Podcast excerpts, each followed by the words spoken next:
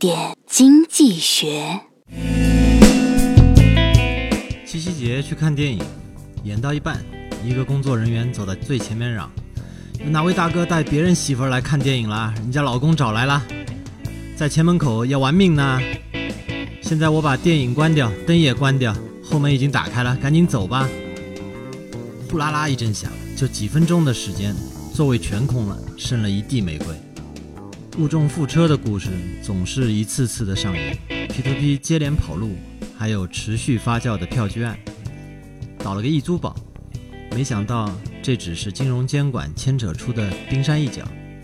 随后因为资金链的断裂，金鹿、中晋系等多家大型理财平台轰然倒地，而那些中小规模的 P2P 平台。